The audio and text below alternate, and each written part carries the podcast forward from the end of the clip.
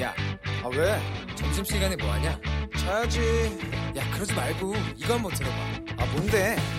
지금 당장 라디오를 켜봐 나른한 오후 깨울 시사 토크쇼 모두가 즐길 수 있고 함께하는 시간 유쾌하고도 신나는 시사 토크쇼 오태훈의 시사본부.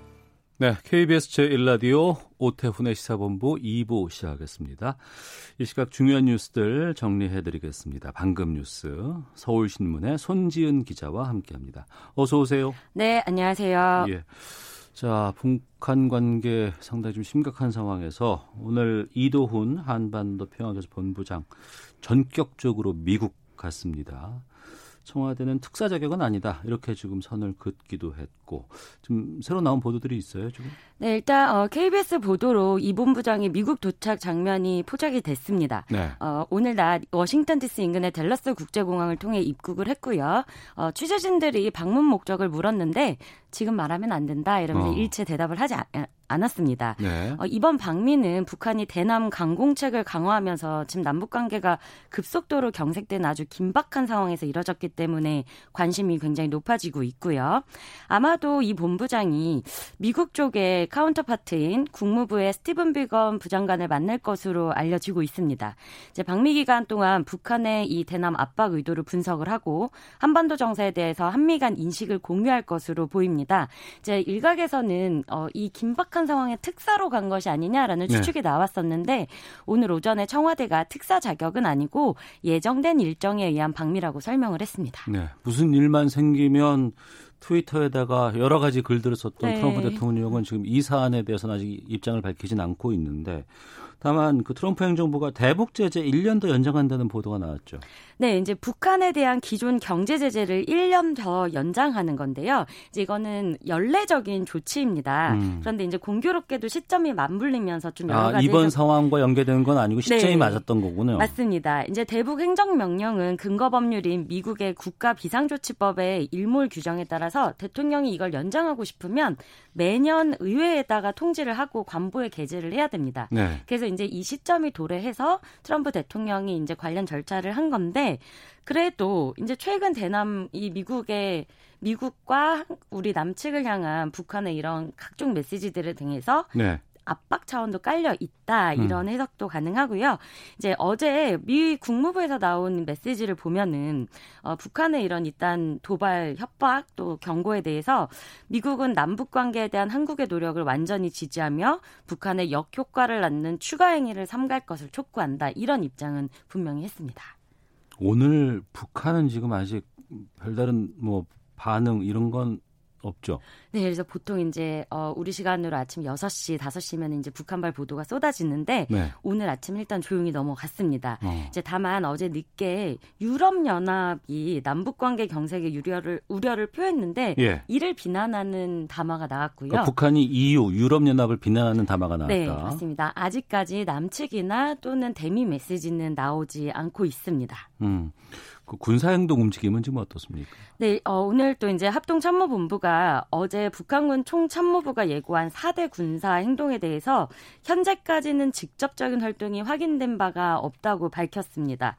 이제 어, 북한의 총참모부가 우리나라로 치면 합참격이거든요. 네. 어제 경고했던 게 금강산과 개성공업 지구 연대에 부대를 배치하겠다, 또 화력 있는 군부대를 배치하겠다 이런 경고를 했고 DMZ의 GP를 다시 만 들겠다 이런 네 가지 경고를 했는데 아직까지 어떤 구체적인 군사적 움직임은 포착되지 않고 있고요. 다만 이제 합참은 우리 군이 북한군의 동향을 충분히 감시할 수 있다. 그리고 대비태세 철저히 하고 있다 이런 메시지 냈습니다. 국방부도 어제 만약에 북한이 이런 경고를 실제 행동에 옮기면은 반드시 그에 대한 대가를 치르게 할 것이다 이런 입장을 내놓은 바 있습니다. 네. 어, 내일이 그 지금 18개 상임위원장 선출 가운데 6개 상임위원장만 뽑혔고 12개를 내일 민주당에서 한다고 했었는데 국회 본회의 내일 열릴 수 있을까요? 어떻게 보세요? 어, 원래 민주당은 내일 통합당이 계속 부, 국회 보이콧을 하더라도 그렇다면 단독으로 본회의를 열어서 모든 상임위 원장을 선출하겠다. 거기에다가 통합당 몫으로 해둔 일곱 개까지도 다 민주당 몫으로 뽑아버릴 수 있다. 네. 이렇게 공 이제 압박을 해 왔습니다. 그런데 지금 이제 남북 이슈가 갑자기 이제 부상을 하면서 양당 모두 원내 전략을 재수립해야 되는 거 아니냐 이제 이런 이야기가 나왔고요. 네. 이제 민주당도 뭐 압박 수위를 더 높이면서 국회를 단독으로 강행하기보다는 조금 이제 야당과 대화를 해보는 쪽으로 전략을 바꾸고 있습니다. 그리고 이제 국회 원구성 협상에 대한 책 임을 지고 사의를 표명했 그 통합당의 주호영 원내대표가 지금 계속 칩과하면서 어떤 어 여의도나 국회에서 당내 인사들이 하는 연락을 전혀 받고 있지 않았는데 아 전화 안 받고 있어요? 네 그런데 오늘은 입장을 밝혔습니다. 예. 어 이제 일각에서는 이런 안보 이슈 상황에서 어 통합당이 들어가서 국방이나 정보위 등에는 참여해야 하는 거 아니냐 이제 이런 의견이 나왔었는데 이에 대해서 주 원내대표가 정보위가 열린다 한들 군사 대비 태세를 공개 보고할 것이냐 그렇지 음. 않다. 이거는 원구성 협상과 별도의 일이다. 어, 돌아갈 생각이 없다라고 했고요. 그래서 내일 본회의는 아마 열리지 않을 것 같습니다. 네. 지금 여섯 개 위원장을 선출한 상임위는 가동되고 있잖아요. 네. 특히 국회 법사위 여기에 오늘 추미애 법무부 장관이 참석을 해서 발언을 했다고 하는데 어떤 얘기했습니까? 네, 이제 21대 국회 들어서 추 장관이 첫 법사위 참석인데요. 네. 어, 한명숙 전 국무총리의 뇌물수수 사건 그리고 또 최근에 있었던 검언 유착 검찰과 언론의 유착 의혹 수사와 관련해서 대검찰청이 감찰을 중단하고 서울중앙지검 인권감독관실의 진상 확인을 지시한 조치는 옳지 않다고 말했습니다. 네. 어, 이건 바로 윤석열 검찰총장이 감찰 진정권을 서울중앙지검에 이첩한 것을 이제 비판한 건데요. 이제 이 발언도 더불어민주당 김용민 의원이 질의를 했고 예. 이에 대해서 추 장관이 굉장히 단호하게 대, 답변을 한 겁니다. 그리고 추 장관은 감찰 사안인데도 마치 인권 문제인 것처럼 문제를 변질시켰다. 음. 이런 것이 가능화돼서는 절대 안 된다면서 시정하는 조치를 밝혔다. 이렇게 예고를 했습니다. 음, 알겠습니다. 저 코로나19 상황 오늘 어떻게 나, 발표가 됐는지 짧게 좀 말씀해 주시죠. 네, 이제 대, 대전에 다단계 업체와 교회를 중심으로 시작된 집단 감염이 좀 충청권 권역에 퍼지고 있어서 방역 당국이 굉장히 집중을 하고 있고요. 예. 충남도에서도 이 대전 확진자 관련 밀접 접촉자로 14명이 분류가 됐습니다. 음. 그래서 충남도 같은 경우에는요, 지금 이 추가 확산을 차단하는 데 행정력을 집중하고 있고 또 다단계 방문 판매 업체 700여 곳에 집합 금지 명령을 내린 상태입니다. 알겠습니다. 오늘 59명 나왔죠. 네. 신규 확진자. 자, 서울신문의 손지은 기자와 함께했습니다. 고맙습니다. 네, 감사합니다.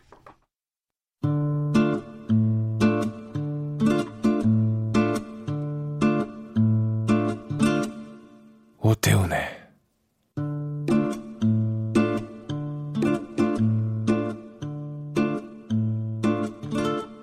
시사본부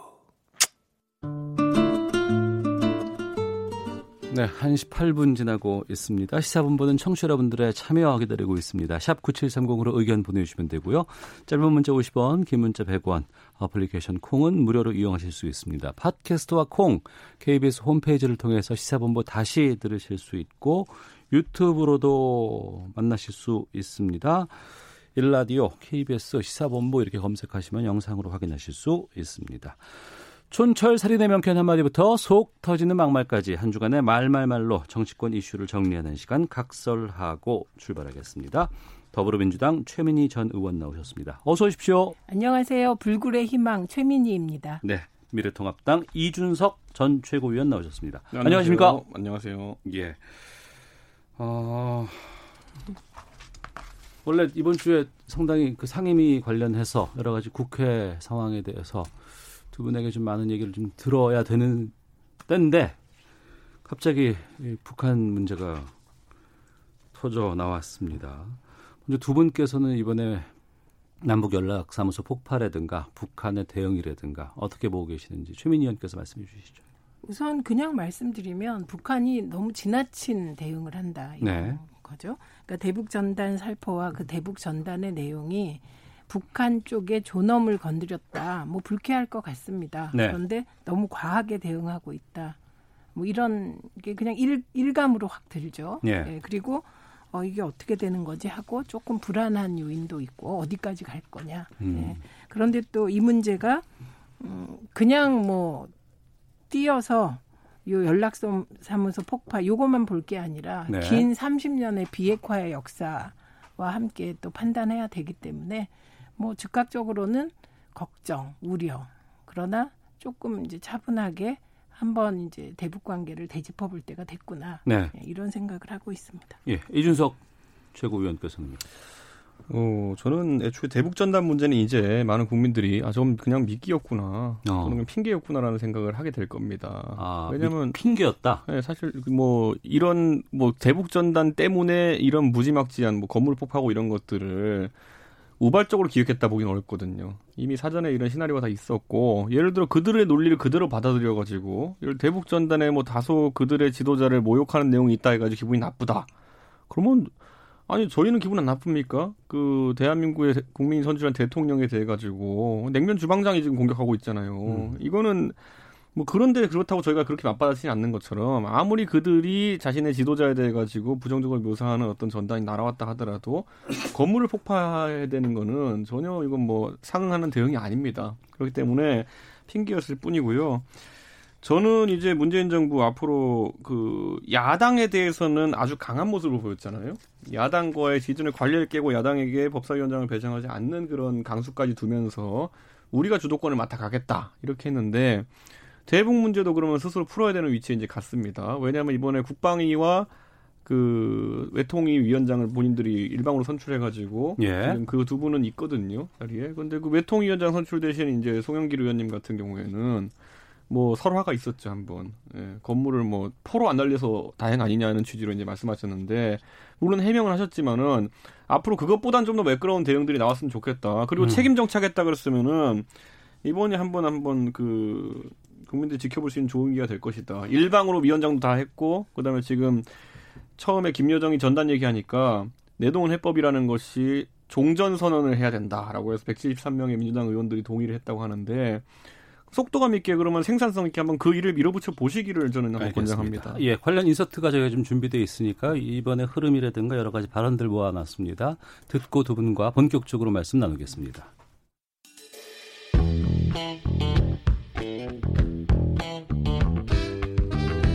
자기 변명과 책임 회피, 무리 깊은 사대주의로 점철된 남조선 남북자의 연설을 듣자니 저도 모르게 속이 메슥메슥해지는 것을 느꼈다.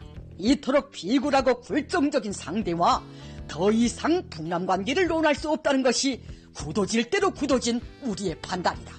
북측이 김여정 제1부부장 담화에서 이러한 취지를 전혀 이해하지 못하고 매우 무례한 어조로 폄훼한 것은 몰상식한 행위입니다.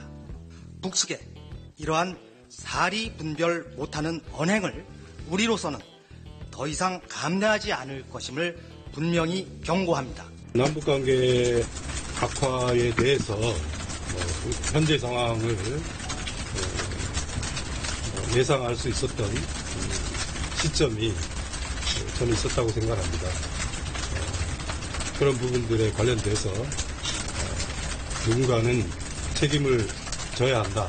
북쪽이 더 이상의 도발을 중지하고 즉각 대화에 나설 것을 다시 한번 촉구합니다. 문재인 정부의 남북 관계 문제가 일단은 다 허구였다고 하는 사실이 입증이 되지 않았나 이렇게 생각합니다. 네, 조선중앙TV의 보도 또 윤도한 어, 청와대 국민소통수석 이어서 사의를 밝힌 김현철 통일부 장관 또 이해찬 대표 김종인 대표 어, 목소리까지 좀 들어봤습니다. 최민희 의원님, 네 지금 상황에서 우리 정부가 할 수 있는 뭐 여러 가지 뭐 대응이라든가 아니면 또 앞으로의 전략 같은 것들도 좀 있을 것 같아요. 전반적으로 좀 해서 의견을 좀 주신다면요. 그러니까 일단 대통령께서 말씀하신 것이 그럼에도 불구하고 대화하겠다. 네. 저는 이건 그 미래통합당 쪽에서도 선제적 대응을 하라고 자꾸 그러더라고요. 그리고 어제 대변인도 그랬더라고요. 그 선제적 대응의 내용을 구체적으로 제안해 주면 정부가 고려할 수 있을 것 같습니다. 근데 구체적인 내용 없이 이제 선제적 대응을 빨리 해라 하는데 그거는 잘 감을 못 잡겠다 이 말씀 드리고 어 저는 여기 이제 3원칙은 꼭 있어야 된다. 네. 평화, 어. 전쟁은 안 된다. 그다음에 두 번째는 음, 대화 원칙, 세 번째는 미국 중국과의 공조 예, 이런 것이 필요한 상황이라고 봅니다. 그다음에 음, 저는 김종인 위원장께서 처음에는 초당적인 협력을 하겠다고 하셨는데 갑자기 문재인 대통령의 남북 관계가 허구임을 입증했다. 이게 무슨 말인지 모르겠습니다. 음. 그래서 저는 최소한 지금 이 상황에서 남북 관계 악화를 미래통합당이나 일부 보수 세력이 이렇게 되길 기다렸다는 듯이 문재인 정부나 민주당 흔들기로 악용하면 네. 그 또한 국민이 원하는 바는 아닐 것 같아서 우선은 선제적 대응을 하라고 자꾸 얘기를 하는데 정부는 정부대로 오- 오늘 이제 이도훈 님이 그 미국 가지 않았습니까? 예. 그런 식으로 애를 쓰고 있겠죠. 뭔가 돌파를 해보려고 그 선제적 대응이 구체적으로 뭔지 얘기해주면 그게 정말 지혜로운 방안이라면 그 대통령이나 정부가 채택하지 않겠습니까? 그래서 예. 좀 지혜를 모아줬으면 좋겠습니다. 뭐 선제적 대응이 뭐냐에 대해 가지고 최민희 의원님이 질문하시는데 김병기 의원님이 오늘 하신 말씀 보면은 거기에 답이 나와 있다 이렇게 보는 게 김병기 의원님 국정 출신 아니십니까? 네, 민주당 보니까, 의원이죠. 예, 정부가 예. 아주 정부가 아주 뛰어난 분이고 이런 시그널이 10월 작년 10월쯤부터 이미 있었다는 것을 이제 정부의 밝은 분들 알고 있었던 것 같아요. 네. 그렇다면 그 10월 이후에 물론 뭐 그 조국 사태 직후기도 하고 여러 가지 정치적인 총선 앞둔 국면이기 때문에 대북 문제가 전면에 부상되는 것이 정치적으로 부담스러워서 그럴 수는 있습니다만은 그때 조기에 이런 문제를 해결하지 못했던 것에 대해 가지고 야당은 당연히 지적할 수 있는 겁니다. 네. 왜냐하면 이게 전형적으로 지금 문재인 정부가 뭐 오거돈 시장 건부터 지금 이 뭐 윤미향 씨 건도 그렇고 굉장히 선거 끝난 다음에 여러 가지 문제가 한꺼번에 불거져 나오는 모양새거든요. 네. 이건 선거 끝나고 갑자기 민주당이 타락했거나 아니면 갑자기 정책이 실패하는 게 아니거든요. 그 전까지 적시적소에 이런 것들을 제어할 수 있는 시점이 있었음에도 불구하고 음. 우리 뭐 방치우라 그러면은 하나씩 치울 수도 있지만은 급한 손님 오면 그냥 입으로 덮어버리잖아요. 예, 뭐 예. 그런 상황으로 좀 있었던 것이 아니냐. 그래서 저는 야당 입장에서는 아까 김종인 대표께서 결국에는 허구임이 드러났다라고 이야기하는 거는 지금까지 안 좋은 시그널들이 많이 있었음에도 불구하고 국민들에게 이걸 정확하게 전달하지 않았던 것 아니냐 또는 적시적소에 필요한 대책을 안 했던 거 아니냐 예를 들어 암 환자가 왔어요 그러면 적시적소에 항암 치료를 하겠다고 밝히고 항암제를 투여하고 이런 것들이 의사의 역할입니다 지금까지 표면적으로 봤을 때는 해열제만 놓고 진통제만 놓았던 것이 이제 드러난 것이 아닌가 생각합니다. 음. 좀 이해가 안 갑니다. 저 논리는. 그리고 과거로 돌아가서 그때 왜 안 그랬느냐. 뭐 그건 해봤자 뭐 저 별 의미가 없는 얘기 같습니다. 지금 이 시점에서 미래통합당이 선제적 대응을 하라고 어제도 대변인이 얘기를 하던데 그 어떤 선제적 대응이 좋겠느냐 네. 그런 안을 좀 내주시면 좋겠다. 근데 지금까지는 저는 뚜렷한 답변을 못 들은 것 같아요. 그 과거 얘기시고 평가잖아요. 근데 평가가 아닌 선제적 대응하라, 행동하라는 뜻이거든요. 음. 어떤 행동인지.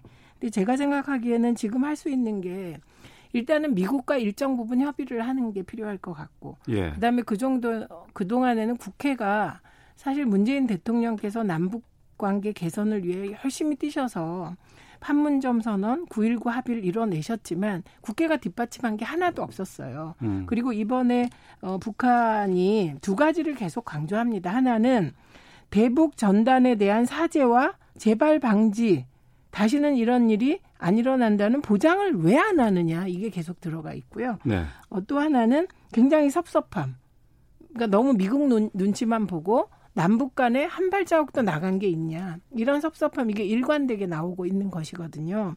그런데 적어도 대북 전단과 관련하여서는 저는 민주당이 외통위도 열, 열리고 있으니 단독으로라도 대북 전단 공개 살포 금지법. 비공개는 뭐 그 몰래 하는 거라 그건 뭐 별개라고 봅니다.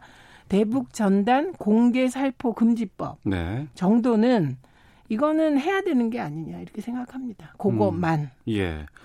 통합당 차원에서의 어떤 대책이라든가 계속 선제적 대응이 뭐냐고 물어보시는데 뭐 이런 것들이 좀 아까 제가 언급했던 것처럼요. 예. 지금 정보에 지금 우리가 이제 그 폭파로서 보이는 지점만 있는 것이지 음. 북한이 대응 예고한 것들이 있습니다. 네. 그런 것들에 대해 가지고 미리 예를 들어 군부대를 전진 배치한다는 이런 것에 대해 가지고는 우리가 원칙을 재천명할 수 있습니다. 음. 예전에 MB 때도 보면은 연평도 포격 도발이 있을 때 네. 그때 물론 아주 정확하게 예측하진 못했지만은 어쨌든 K9 자주포 같은 것들 서북도서에 전진 배치하고 이렇게 공격을 하면은 우리는 세 배 이상으로 갚아주겠다라는 어. 원칙이 재천명이라든지 그 당시 실제로 어, 이명박 정부에서 F-15K 전투기를 띄워가 전폭기를 띄워가지고 원점 타격하겠다 이런 의지 밝혀서 오히려 미국이 말리는 정황이 있었다라고 오바마 정부에서 회고를 하는데 네. 저는 그런 정도의 강한 원칙의 재천명이 우선 첫 번째라 보고요.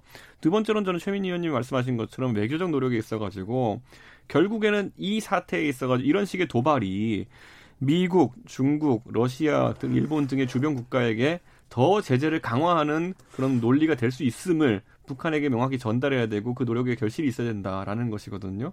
저는 그래서 대북 대표단 같은 아, 대미 대표단 같은 경우에도 물론 대북 특사는 제 생각에 뭐 안철수 대표가 본인이 가겠다는 취지로 이해하고 이건 약간 성급했다 봅니다. 왜냐하면 그분이 대북 전문가는 아니거든요. 음. 무기인 정치인 하지만은 하지만 대미 전문가는 우리나라에 많습니다. 예. 그렇기 때문에 예를 들어 저희 당의 뭐 대미 외교관으로서는 사실상 박진 의원이라든지 이런 분들 김영삼 정부 때 이미 중책을 하셨고 그때도 여러 협상하신 적이 있고 지금 어제 대통령께서 원로들을 초청해가지고 청와대에서 뭐 고견을 청취한 것도 예, 전통일부 장관들 다 사실은. 예. 보수 진영에서 보기에는 한쪽 의견만 청취한 것처럼 볼 수 있다. 음. 그렇기 때문에 최대한 지금은 넓게 청취하시는 자세가 중요하다. 네. 뭐 그런 것들이 저는 어떤 선제적 대응의 포괄적인 그런 아이디어들이다 이렇게 보고요. 저는 이제 북한이 앞으로 어떤 도발을 하는지에 대해 가지고 국민들의 가감 없이 전달하는 것도 정부의 책무가 아닐까 이렇게 음. 생각합니다. 이게 안 되고 만약에 이번에 사실 그 청사 폭파에 대해 가지고는 김현철 장관이 나중에 아 우리 3일 전에 이제 알고 있었다 이런 식으로 얘기해 버리면은 더 이제 황당한 거잖아요. 그럼 그게 아니라 뭐 국민들이 나중에 알게 되면 오히려 좀 당황스러울 수 있는 것들 같은 경우는 가감 없이 좀 알리는 게 중요하다 이렇게 봅니다. 김연철 장관이 3일 전에 알고 있었다 이렇게 얘기하지 않았죠. 이건 굉장히 중요한 문제예요. 3일 전쯤에 조짐이 있었다. 왜냐하면 그 조짐이 있었던 거는 계속 주시하고 있었다는 거잖아요. 우리 군 네. 당국이. 근데 오늘 이제 한국일보가 청와대에 통보했다. 이걸 용감하게 top 기사로 올렸어요. 일면 top으로. 근데 그건 사실일 수가 없어요. 음. 그거를 통보하고 할 리가 없어요, 북한이. 왜냐하면 그 폭파시켰잖아요. 네. 해체 방식도 폭파. 그래서 가장 극적인 효과를 노린 거거든요. 근데 그거를 어, 만약에 그 우리 청와대에 미리 사전에 통보했다면 말씀하신 대로 청와대가 그거 공유하지 않을 수 없어요. 적어도 야당 대표나 일부 아주 극소수. 그렇게 되면 이게 극적인 효과를 낼 수 없는 거 아닙니까? 그래서 그런 용감한 보도를 어떻게 내게 됐는지 한국일보가 오히려 해명해야 될 거라고 생각을 하거든요. 그게 네. 얼마나 엄청난 얘기예요. 음. 예, 그래서 뭐 그런 거는 저는 사실이 아닌 것으로 보입니다. 그런데 조짐이 있었다고 조짐이 있었다면 그때 어떻게 해야 되냐? 네. 또 통보를 하는데 조짐을 어떻게 알았어요? 또 아니 그거 이미 오늘 해명했잖아요. 네, 그 네. 그 할 수 있는 몇 가지 경우의 수들이 있기 음. 때문에 멀리서 지켜보고 있었다는 거예요. 그래서 음. 일부 그러니까 할 수 있는 것들 중에 하나로 이렇게 지켜보고 있었다. 그런데 그게 폭파였다 뭔다는 알 수가 없는 거죠. 그러니까 김여정 제1부부장의 담화 속에 해체, 네. 어, 남북 연락 사무소 해체라는 것이 이미 있었죠. 예고가 돼 있었고 네. 또 거기에 대해서 많은 분들께서 저도 이제 그 질문을 드렸던 것 같아요. 윤건영 음. 현 의원, 저 네. 전 국정상황실장 월요일인가요 인터뷰를 하면서 이 해체할 거라고 하는데 실행이 옮길 걸로 보십니까?라고 물었더니 아마도 그쪽에서는 약속한 건 이행할 것 같다라고 네, 유일하게 맞췄어요. 네. 왜냐하면 하시더라고요. 의원도 어.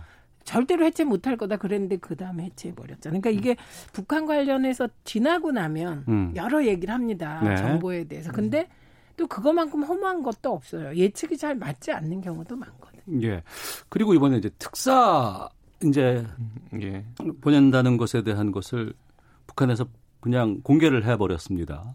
그리고 이제 김현철 통일부 장관은 사의를 표명을 했고 지금 외교안보 라인 교체라는 얘기까지도 지금 누, 뭐 나오곤 있는데 여기에 대해서 좀 의견을 좀 듣고자 합니다. 사실 저는 이번에 예. 약간 의아했던 것이 처음에 일어났던 김여정 부부장의 어쨌든 협박성 발언이라는 거에 대해 가지고 NSC가 소집이 됐죠. 네. NSC가 소집된 형식을 보니까 화상회의더라고요. 보니까 뭐 화상회의라는 것이 뭐 뭐 코로나 때문이라면 이제 할 말 없겠습니다만은 일곱 명 모이는데 코로나 걱정했을 것 같지는 않고요. 결국에는 다 제가 보니까 반경 5km 안에 있는 분들이더라고요. 그런데 이런 아주 심각한 위협이고 실질적으로 아까 윤건영 의원이 예측할 정도로 뭐 가능성이 있다고 판단하는 사안에 대해 가지고 모이지도 않았다는 거예요. 음. 그러니까 NSG가 화상으로 그냥 연결해가지고 했다는 건데 저는 김현철 장관이 사퇴하는 모습을 보면서 아, 김현철 장관은 이 논의에 과연 깊숙이 들어가 있었겠느냐 화상 회의 정도만 한 거 아니냐라는 느낌이 들 정도로 약간 본인의 어쨌든 방관자적 모습을 좀 봤거든요. 예. 그래서 저는 이번에 오히려 저는 이 사태 대응의 핵심은 서훈 국정원장과 정용 안보실장일 것이다 이렇게 보고 있는데 이 두 분이 특사로 간다고 제의했는데 거절했다고 북한 측에서 이제 공개를 해버렸어요. 네. 저는 이 두 분의 우리 외교안보의 축이 사실 북한에게 거부당했다.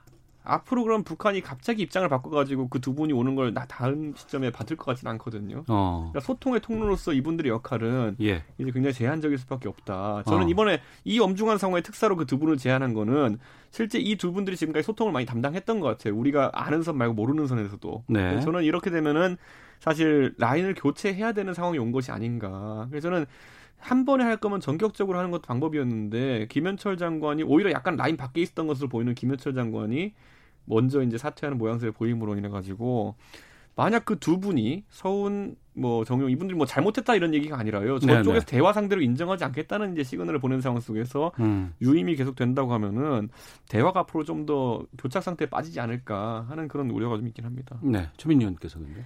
우선 판단이 다른 지점. 이번 특사 파견을 거부하고 공개한 것은 북한식 고도의 정치적인 행위로 보입니다. 네. 그러니까 서훈, 정의용 이 두 분에 대한 거부라기보다는 네. 남한에서 보내겠다는 특사 자체에 대한 거부로 음. 봐야 되기 때문에 예. 이두 분에 대한 비토를 보는 것은 조금 무리가 있다.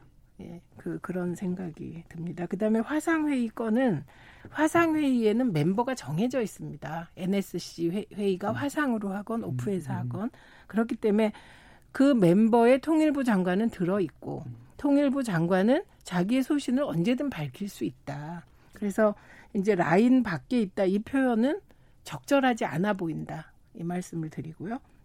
그다음에 저는 이제 통일부 장관에 대해서는 1년 2개월 동안 통일부 장관으로서 남북 관계에 있어서 어떤 역할을 했나를 생각해 볼 때 기억나는 게 없는 거죠. 네. 네, 지금 어, 그러다 갑자기 사표를 냈기 때문에 이 사표에 대해서 문재인 대통령이 어떻게 처리할지는 지켜봐야 될 것 같습니다. 음. 네, 이 부분은 인사권자의 깊은 고민이 있을 것 같고, 그 다음에 외교 안보 라인 교체에 대해서는 이제 미래통합당 쪽에서 교체하는 이유와 정세현 전 장관이 외교 안보 라인을 교체하라는 이유가 달라요. 겉으로는 외교 안보 라인을 교체하라고 하는데 정세현 전 장관은 참모들이 보다 적극적으로 사과하고 행동해야 되는데 대통령 뒤에 숨어 있는 게 아니냐 음. 이런 취지로 교체하라는 거고 예. 미래통합당은 이게 이제 정, 대북 정책 자체를 바꾸라는 거잖아요. 그 근데 어떻게 바꾸라는 건지 전 잘 모르겠어요. 대결 정책으로 가라는 건지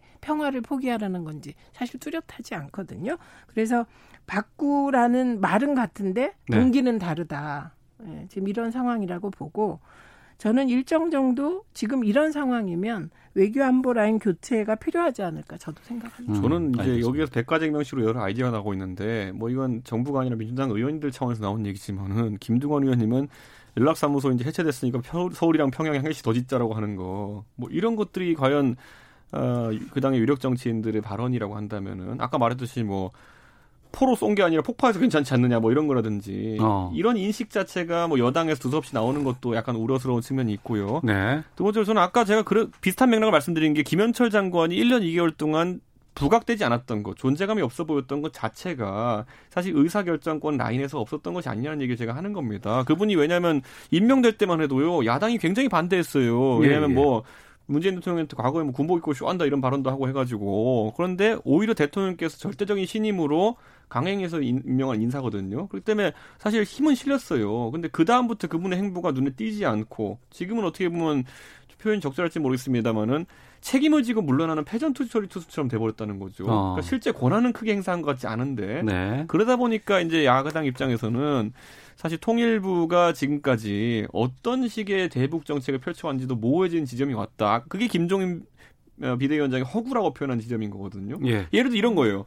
북한에 뭔가를 제안을 했겠죠, 과거에. 그래서 북한에 뭔가 약속을 했겠죠. 근데 북한은 지금 주장하는 게 뭐냐면은 냉면만 먹고 가더니만 약속 안 지킨다 그러고 있잖아요. 근데 우리가 봤을 때 표면적으로 약속 안 지킨 거 우리 없어요. 있어요. 어떤 거? 아니 예를 들면 아니, 제재 국면에서 우리가 지키지 못하는 그런 상황들은 제가 얘기하자 제재 국면에 지키지 못하는 거는 우리 약속 안 지켰다기보다는 국제사회 공제가 잘 안 이루어진 부분인데 네. 저는 그거 왜 우리가 뭐 무력 도발했습니까? 뭐랬습니까? 무슨 얘기 아니 그렇게 이 남북 관계에서는 네. 예를 들면 무력 도발은 최후의 수단이죠 전쟁인데 음. 지금 무슨 얘기를 하는 거냐면 예를 들면 남북 간의 오래된 이슈 중에 하나가 상호 비방 금지예요. 그죠? 예. 그런데 그 북한의 경우는 예를 들면 전단 문제가 북한도 있죠. 근데 전단을 뿌리지 말자. 그럼 북한은 일제히 없애는 나라예요. 그렇잖아요. 독재 국가니까. 그런데 대한민국은 정부가 북한하고 전단 뿌리지 말자. 상호 비방 안 하기로 했으니까. 네. 이렇게 해도 민간에서 전단을 뿌려요. 음. 그거를 막을 수가 없어요. 그러면 약속 안 지킨 거거든. 그러면 어떻게 약속을 지켜야 했냐?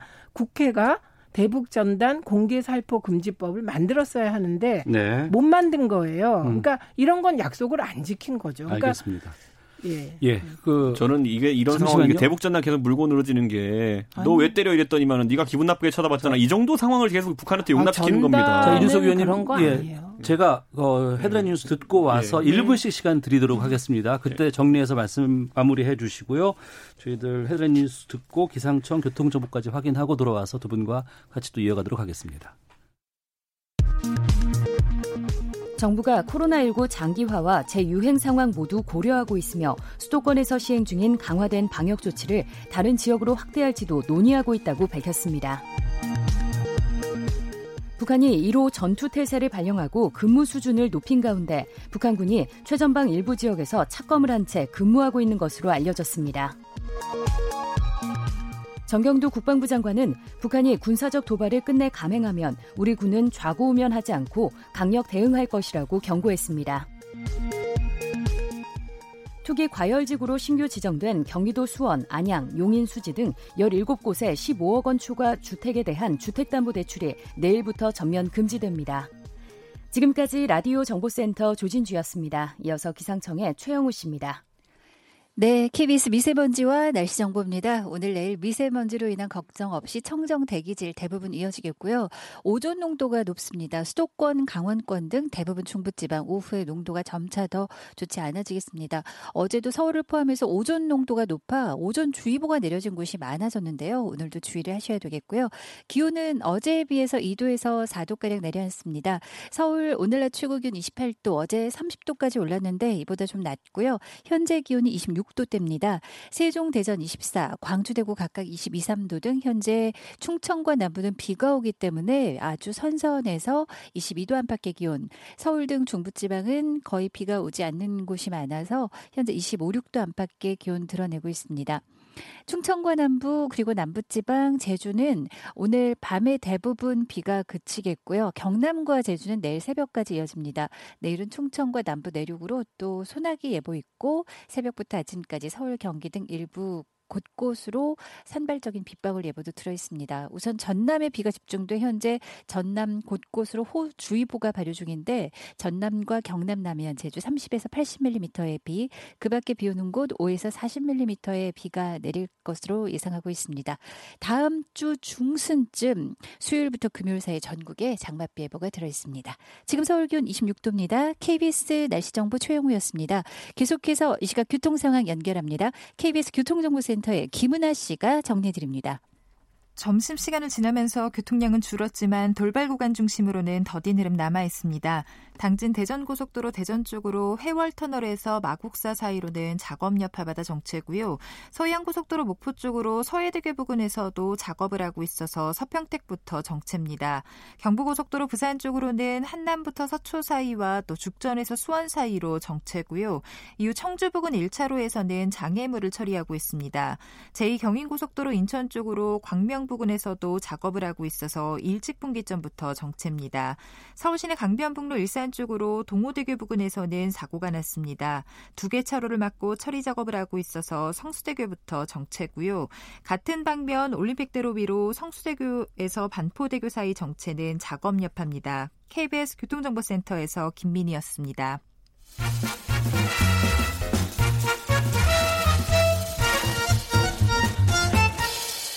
오태훈의 시사 본부.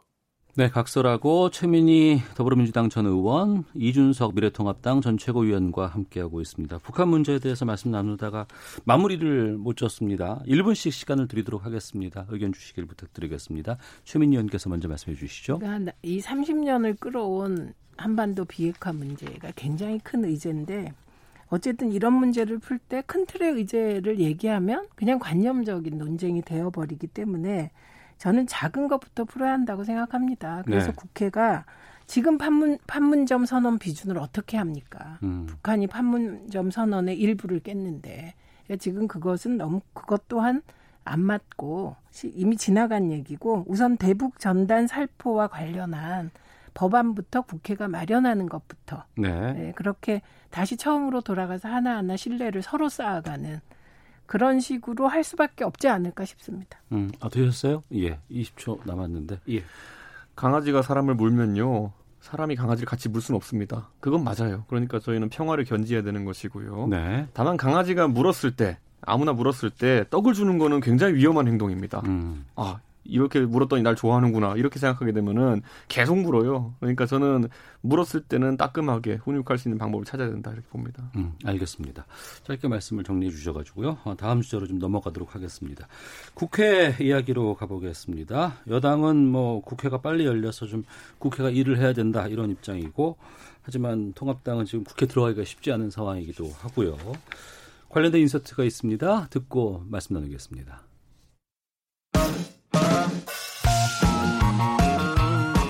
총선의 민의에 법사위원장 여당 중단의 민의 없습니다. 총선의 민의는 42%가 우리 통합당을 지지했습니다. 42% 지지 국민을 가지고 있는 정당을 그냥 깔아뭉개버린 거죠. 자기들은 뭐 자기들만 끌고 갈 모양인데 대한민국 대한민국 국회 이게 뭐 여당 국회입니까? 통합당에서 음.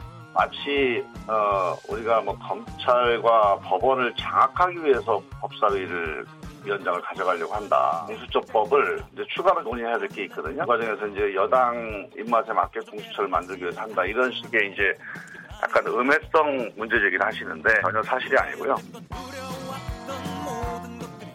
네, 아침 시사 프로그램에 나왔던 아, 각 당의 입장들 들어봤습니다. 먼저 KBS 김경래 최강 시사에 출연 아, 나오신 김기현 통합당 의원, 이어서는 MBC 김종배 시선 집중의 김, 어, 민주당의 김종민 의원의 어, 발언 들어봤습니다. 게다가 내일 본회의가 예정돼 있잖아요. 지금 어떤 상황인지 최민희 의원께서 먼저 좀 말씀해 주시죠. 북한 변수가 생기기 전에는 아마도 민주당은 그 나머지 상임위 구성하려고 했을 것 같습니다. 네. 네, 그런데 지금 북한 변수가 생겼기 때문에 어떻게 네. 할지 모르겠습니다. 음. 그런데 우선 중요한 게 미래통합장이 지금 안보특위를 꾸렸잖아요. 근데 예, 이게 예. 왜안 좋은 거냐면 외통위가 국회에서 열려요. 네. 공식적으로. 그 안보특위 열리면 또 안보특위에 관계자들이 나와야 돼요. 이원화되는 거예요. 그럼 이거는 이 상황을 어, 해결해야 되는 정부 관계자들을 괴롭히는 거예요, 국회가. 그러니까 외통위만은 같이 했으면 좋겠어요. 네. 저는 어. 예, 그런 제안을 드리고 그다음에 송영길 외통위원장 사퇴 촉구 결의안을 검토하고 있다고 미통당이 하잖아요. 그런데 송영길 위원장의 발언이 아주 좋은 발언이냐? 그렇진 않죠. 근데 그 취지가 만약에 대포를 쌓고 그게 민간 영역으로 왔으면 어떻게 될 뻔했냐 이런 얘기. 그러니까 최악의 상황이 아니어서 그나마 좀 낫다는 말이죠. 근데 그게 무슨 외통위원장이 사퇴할 만한 사안이냐. 그 판단은 또 아마 저는 대부분이 아니라고 생각할 것 같거든요. 네. 그래서 이런 식으로 대응하시기보다는 저는 외통위만 열자. 이렇게 하시는 게 훨씬 제1야당에 대해서 국민 신뢰도가 높아지지 않을까.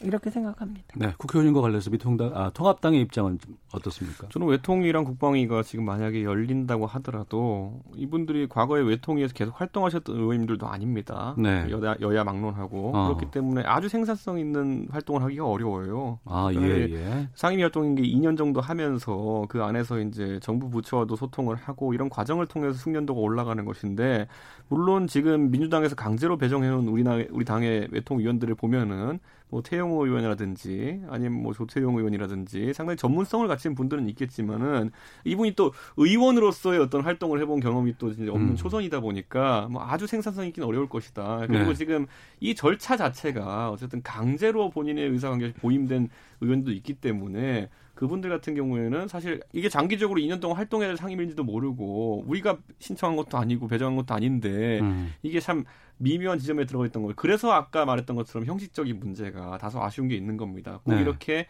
외통위와 국방위 같은 어, 상임위에 대해 가지고 뭐 법사위 하나만 그랬으면은 그건 차라리 정치적으로 받아들일 수 있는데 여섯 개 밀어붙여 가지고 이렇게 해버렸기 때문에 하필이면 북한의 도발로 인해 가지고 이 두 개 상임위가 다 걸려 있습니다. 저는 이거는 민주당 쪽에서 이럴 때는 만약에 국가의 대전략과 국가가 경영이 올바르게 가는 것이 최우선 과제다라고 본다면은 네. 형식적인 면에서는 충분히 사과한다든지 아니면 일부 조정 의사를 밝힘으로 인해 가지고 야당과 관계 풀 수 있는 것이거든요. 근데 그것도 지금 딱히 보이지 않기 때문에 저는 어. 뭐 목표하던 소기의 성과 법사위에 대한 부분 이루지 않았습니까 민주당이 그렇다면 나머지 상임이나 이런 부분에 대해 가지고는 소통이 좀 부족했던 것에 대해서 미안하게 생각한다는 걸 유감 표명한다 그러면은 제 생각에는 미래통합당에서 상당히 복귀하는데 명분이 크게 설 겁니다. 아, 복귀 명분을 좀 줄 수 있으면 되겠다. 유관 표명이라든가 사실 복귀 명분의 10분의 1도 안 되는 그런 것이겠지만은 아, 비상한 상황 속에서 미래통합당도 납득할 수 있는 최소한 명분이어야 되는데 아까 말했던 것처럼 배정부터가 우선 위원들 알겠습니다. 예. 배정부터가 제 생각에는 강제적이었기 때문에 그런 부분 정도라도 어떤 유감 표명이 있어야 되지 않겠냐 이렇게 이 제안은. 어떻게? 그 의미가 없어요. 왜냐하면 저 제안은 어, 우리가 여기서 토론 중에 의미가 있다고 아무리 얘기해봐야 소용없고 음. 주호영 원내대표와 혹은 김종인 비대위원장과 여당 대표, 여당 원내대표의 몫이지요. 네, 저는 네. 만약 근데 저게 공개적으로 오갈 얘기가 아니잖아요. 음. 사전에 충분히 실무적 협의를 하고 그 정도 이제 양해가 서로 구해지면 그게 공개되는 것이죠. 그러니까 저건 일이 풀렸다는 의미를 얘기하시는 거예요. 예, 예. 근데 지금 주호영 대표 아직 출근 안 하시잖아요. 저는 참 이 부분은 누구든 음. 출근 좀 하십시오. 음. 대한민국의 어떤 근로자가 그 직장 이렇게 3일씩, 4일씩, 일주일씩 비우면 잘리지 않습니까? 그래서 그냥 국회에는 나오셨으면 좋겠어요. 예. 이 점은 이게 애들이 물어봐도 답을 할 길이 없어. 그러니까 조- 예. 치과한다 그러면 어 치과해도 되냐?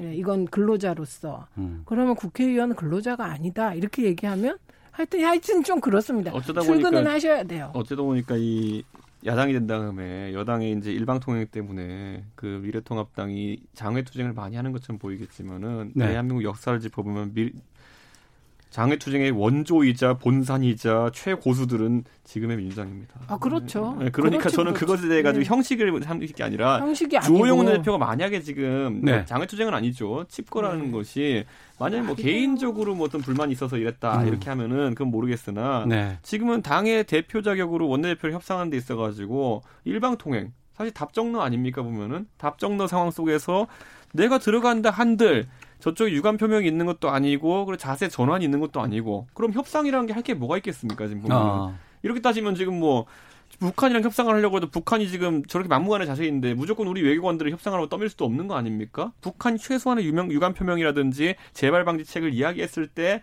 그래 그래도 부족하지만은 어쨌든 대화의 정신이 있으니까 한번 얘기해 보자 이 정도가 외교의 관례인데 네. 지금 이 양당 간의 교섭이라는 것은 그 정도의 아주 형식적인 유감 표명 정도도 오가기 어려운 정도의 극한 대치이기 때문에 주영 원내대표는 절에 좀 들어가 있는 게 낫다 판단한 겁니다. 그게 말이 되냐고요. 집거조차도 시위의 표현이나 어떤 아니. 저- 뭐 이런 지금 상황에서는 누가 아. 봐도 앉아서 아니요, 얘기는 할수 아니요. 있겠죠. 근데 얘기한 다음에 다시 또 다시 결렬이에요. 이거는. 아니 중요한 게 국회의원들이 노동자들이 파업만 하면 무노동 무임금 얘기하죠. 노동자들의 파업은 공익성이 없습니까? 있습니다. 그런데 무노동 무임금이라고 하고 그리고 나중에 기업들은 그 파업한 기간에 대한 손배 청구해갖고 노동자들 자살하게 만든 나라예요. 예. 그런데 국회의원들 많은 무노동 무임금 왜 안 됩니까? 알겠습니다. 그리고 민주당이 파업 그 국회 파업 원조 맞아요. 인정.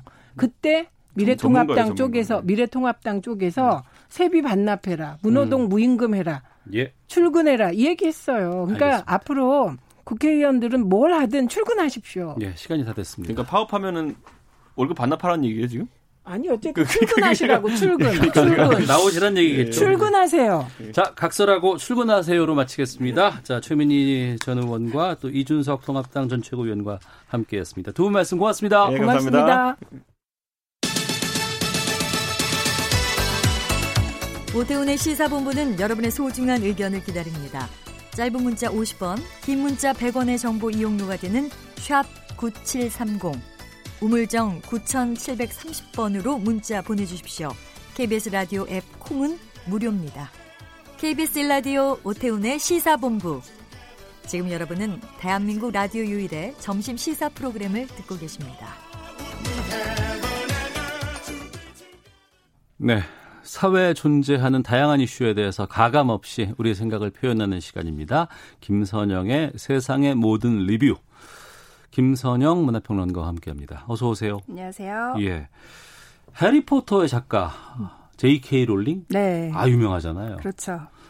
근데 트랜스젠더 혐오 발언으로 어, 논란에 휩싸였다고 하는데 어떤 네. 내용입니까?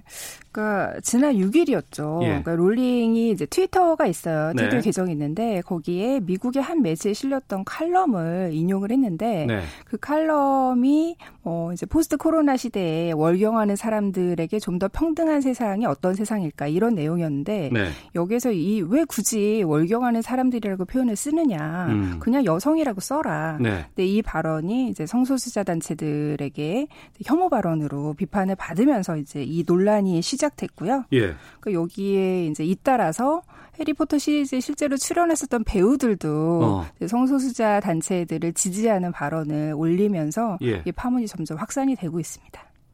제가 이게 판단이 부족한지 모르겠지만 네. 이게 왜 논란이 되죠? 그러니까 일단은 월경하는 사람들이라는 표현 자체가 좀 약간 낯설잖아요. 예, 그건 상당히 낯선 그렇죠. 표현이에요. 그러니까 예. 이런 낯선 표현을 왜 쓰는가? 어. 우리가 언어에 있는 어떤 편향적이고 차별적인 시선을 교정해 보자라는 어떤 의도적인 표현인 거거든요. 네. 그러니까 이게 우리가 월경을 꼭 여성만 하는 게 아니라 음.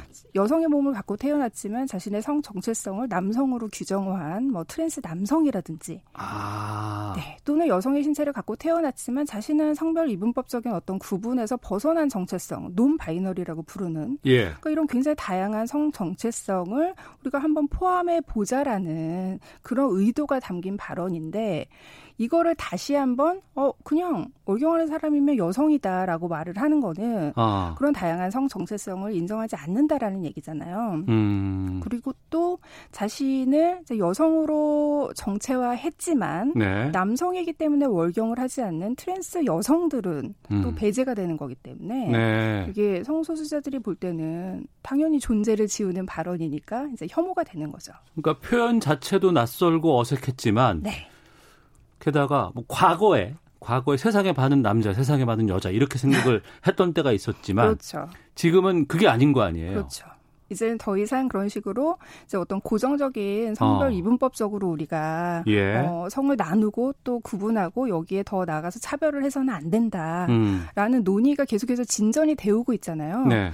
그런 가운데 이제 나온 표현인데 여기서 다시 이제 롤링이 아니다. 어떤 생물학적인 그 성별은 음. 이건 고정된 것이다라고 주장을 하면서 네. 그런 과거에 지난 오랫동안 진전되었던 어떤 인권의 논의들을 좀 과거로 돌리는 그런 발언이기 때문에 이게 논란이 됐던 거죠. 음, 그럼 구체적으로 여기에 대해서 그 롤링 작가가 자신의 입장을 다시 또 표현을 했어요. 네, 그러니까 배우들 같은 경우 이제 잇따라서 제일 먼저 해리포터 역을 맡았던 대니얼 레드클리프의 반박을 시작으로 이제 많은 사람들이 여기에 혐오 발언이다라고 지적을 했기 때문에 네. 롤링이 지난 10월에 다시 한번 입장 표명을 했어요. 어. 좀 자신의 아픈 과거를 음. 자신은 성폭력의 생존자였고 네. 또 가정 폭력의 피해자였다라는 사실을 직접 고백을 하면서 음. 또 이런 여성 에게 처한 이런 폭력적인 현실이 이게 지워지는 게 너무나 두려워서였다라고 네. 해명을 했고요. 어, 실제로 이 롤링의 고백이 있은 뒤에 많은 어떤 가십을 좋아하는 그런 매체들에서 또 롤링에 대한 어떤 2차 가해가 계속해서 이루어지기도 했거든요. 아, 그것도 하나의 폭력으로 또 작용을 하는 거죠. 거군요. 그러니까 어. 롤링이 주장한 어떤 여성을 향한 위협들이 실제로 롤링을 둘러싼 공격들에서도 이렇게 나타나고 있는 거죠. 네. 그렇기 때문에 우리가 롤링의 발언이 분명히 혐오이긴 하지만 그 안에 어떤 여성으로서 갖고 있는 어떤 공포와 그 불안에 대해서 나온 발언이기 때문에 여기에는 좀 더 이제 복잡하게 우리가 살펴봐야 될 여지가 있다라는 것도 좀 이번 사태가 알려주고 있는 것 같아요. 참 이게 민감한 부분이고 조심스러운 부분인데다가 그렇죠. 저의 경우도 그렇습니다만 특히 이제 그 어떤 단어를 표현을 한다거나 네. 아니면 또, 이또 우리 말이라는 게 네. 이전부터에 써왔던 사회적인 어떤 그 약속들 또 역사적인 상황들이 다 녹아 있는 거거든요. 그렇죠. 근데 이런 그 녹아 있는 단어의 뜻과 표현이 최근 들어와서 여기와 충돌되는 경우가 상당히 많이 있어요. 그렇습니다. 그러니까 이게 어떠한 언어를, 그러니까 저는 이런 논쟁들이 네. 되게 불필요한 논쟁이 아니라 어떻게 보면 이렇게 유명인의 이런 발언을 통해서 음. 왜 이런 것들이 문제가 되는지에 대한 다양한 논의들이 가시화되고 있기 때문에 네. 저는 어떻게 보면 이런 거는 좀 되게 긍정적인 형상이라고 생각을 해요. 어. 그리고 우리가 결국 언어라는 것이 어떤 그 하나의 시각 을 되게 고정된 프레임 안에 가둘 때 그렇죠. 우리가 그것들을 좀더 낯설게 보기 어. 이런 것들을 통해서 기존에 어떤 불공정한 일은 없는지 예. 이런 것들을 보자라는 거잖아요. 어. 그 결국에는 최근에 논의들도 이제 논란에 그러니까 이런 롤링의 어떤 단어들을 가지고 그냥 여성들 또는 성소수자 간의 어떤 의견 충돌로만 볼 것이 아니라 네. 어, 그렇다면 좀 더 이런 차별을 어떻게 하면 없앨 수 있는지 근본적인 대안을 한번 생각해 보자. 이런 쪽으로 발전하는 게 좀 좋다라는 쪽으로 의견이 모아지고 있기도 하죠. 음, 알겠습니다. 생각이 좀 깨어 있어야 될 것 같고 네. 또 어, 계속해서 이런 것들에 대해서 우리가 지적을 하고 또 내가 옳다 누가 그르다 이런 차원이 아니고 예 계속해서 좀 바꿔 나가는 그런 상황으로 좀 이어가야 되지 않을까 네, 싶기도 우리 사회에서 합니다. 뭐 최근 뭐 그런 보편적인 차별금지법 논의도 있고 또 여성의 그 안전 이슈에 대한 목소리도 되게 높기 때문에 네. 좀먼 현실이 아니라서 가져본 이슈입니다. 예. 어, 뭐 같은 건 아니지만 네. 또 관련된 또 뉴스가 있어서 이것도 네. 좀 여쭤보겠습니다. 국가인권위원회가 네. 대전 MBC에 대해서 여성 비정규직 아나운서들을 정규직으로 전환할 것을 권고를 했습니다. 네. 어, 어떤 내용입니까? 그 이게 작년 6월에 네. 그 대전 MBC 여성 프리랜서 계약직 아나운서들이 국가인권위원회에 진정서를 제출했는데 네. 이게 대전 MBC의 너무나 성차별적인 그 채용 관행에 대해서 얘기를 한 거예요. 그러니까 가령 이제 똑같은 아나운서지만 예. 남성 아나운서들의 정규직 비율에 비해서 여성 아나운서의 정규직 비율은 3분의 1밖에 안 되는 거예요. 성별에 따라서 이게 차등이 주어졌다는 통계가 그렇죠. 나온 거군요. 네. 예. 그러니까 이거를 이제 지난해부터 그러니까 이게 제출을 인권위에 제출을 한 거고 네. 실제로 바로 어제 음. 인권위에서 이런 권고 사항이 나온 거죠. 네. 구체적으로 어느 정도의 차별 실태가 드러난 거예요? 그 지난해 이게 그 한겨레 신문에서 좀 더 자세히 취재를 한 내용이 있는데요. 네. 그 대전 MBC에 근무하는 여성 아나운서의 정규직 비율이 27.5%였을 때 네. 남성 아나운서는 86.1% 였다고 해요. 어. 정말 어마어마한 차이인 거잖아요. 예, 예. 네. 그러니까 이런 고용 형태도 너무나 격차가 심할 뿐만 아니라 아. 더큰 문제는 이게 프리랜서 계약직이라고 해서 정규직 아나운서와 어떤 다른 업무를 수행하고 있는 게 아니잖아요. 아니에요. 맞아요. 예, 예. 같은 업무를 수행하고 있는데 음. 기본 임금에서부터 또는 자연스럽게 어떤 남성 아나운서들이 근무를 약간 지시하는 그런 형태 위계 관계가 설정이 되는 것처럼 네. 그런 차별들이 계속해서 있어 왔다라는 거죠. 음. 그래서 이것들에 대해서 이제 다시 한번 인권위원회에서 인정을 한 거죠 이번에. 네. 아나운서 문제는 제가 좀 잘 알고는 있습니다만 네. 우선 첫 번째로는 아나운서 직종 자체에 대해서 정규직 자체를 안 뽑은 경우가 상당히 많이 있었습니다. 네. 네, 그리고 그 단계를 좀 바꾼다고 하면 네. 그다음부터는 이제 방금 지적했던 것처럼 네. 어, 남성에게 정규직을 좀 주고 여성은 좀 아닌 경우가 많았고 네. 그 대부분들 또 이제 또 결혼하고 나이가 들고 이러면은 또 프리랜서로 고용했다가 그냥 안 쓰는 경우도 상당히 많이 있었던 건 그렇죠. 사실이었죠. 네. 어. 그러니까 그러한 그러니까 여러 가지 좀 오래 전부터 이게 지속되어 왔던 그 차별적인 관행인데 이걸 어떻게 보면 대전 MBC 아나운서들이 굉장히 용감하게 네. 이걸 가시화 한 거죠. 음. 실제로 방송가에서 이제 가령 그 가장 눈에 띄는 사례를 생각을 해보면 그 뉴스만 봐도 네. 그 남성 앵커와 여성 앵커의 진행하는 구도를 보면 항상 이렇게 남성 앵커는 연령이 지긋한 좀 음. 중후한 결, 경력 있으신 앵커고 여성 앵커는 굉장히 젊고 예쁜 그 그런 식으로 항상 이렇게 어떤 차이가 있잖아요. 예, 예. 그 사실 지난해 화제가 됐었던 게 지난해 KBS에서 그 평일 저녁 뉴스 메인 앵커로 예, 여성을 사용한 게 지상파 거의 최초의 사례라고 해요. 그러니까 그 정도로 이제 성차별적인 인식이 좀 음. 오랫동안 관행화 돼 있었다. 네. 이거는 틀림없는 사실인 거죠. 예. 고착화돼 있었고 방송계에 좀 만연한 그런 문제였는데 네. 이거 좀 바꾸기 위해선 이번에 뭐 국가인권위원회에서 권고를 했다고는 하지만 또 네. 자체적으로 좀 자정적인 노력들이 좀 필요하지 않을까요? 그러니까 저는 이렇게 이게 굉장히 인식을 바꾼다라는 거는 네. 이제 좀 오랜 시간이 걸리는 거기 때문에 이런 국가위원권 위에서 직접 이렇게 개입하는 것처럼 음. 어, 실제로 방송심의위원회에서 이 양성평등에 대한 조항을 좀 더 강화를 했어요 최근에. 네. 그리고 실제로 이에 따라서 방송사들을 좀 모니터링을 했는데 양성평등 조항을 위반한 사례가 그 전에 비해서 이제 두 배나 많아졌다고 해요. 그러니까 실제로 어떤 차별이 많아진 게 아니라 아. 우리가 양성평등을 좀 중요하게 생각해 보자라고 규정을 하니까 예. 그런 차별들이 눈에 들어오는 거죠. 어. 그러니까 이런 어떤 공, 차별에 대한 공론화가 자꾸 이루어져야 되고 그다음 구성원들의 성인지 감수성에 좀 변화를 해야겠죠. 예. 사회 여러 가지 문제들을 앵커들이 얘기를 하지만 정작 그 뉴스 스튜디오 내에서도 네. 그러한 차별들 그리고 관행들 네. 고착화된 것들 이어져 왔다는 게 좀 안타깝습니다. 네, 이제는 좀 방송사가 좀 제일 먼저 변했으면 좋겠어요. 시사본부도 계속 변하도록 하겠습니다. 자, 김선영 문화평론가와 함께했습니다. 고맙습니다. 고맙습니다. 예. 자, 세상의 모든 리뷰를 끝으로 저도 인사드리도록 하겠습니다. 내일 뵙겠습니다. 안녕히 계십시오.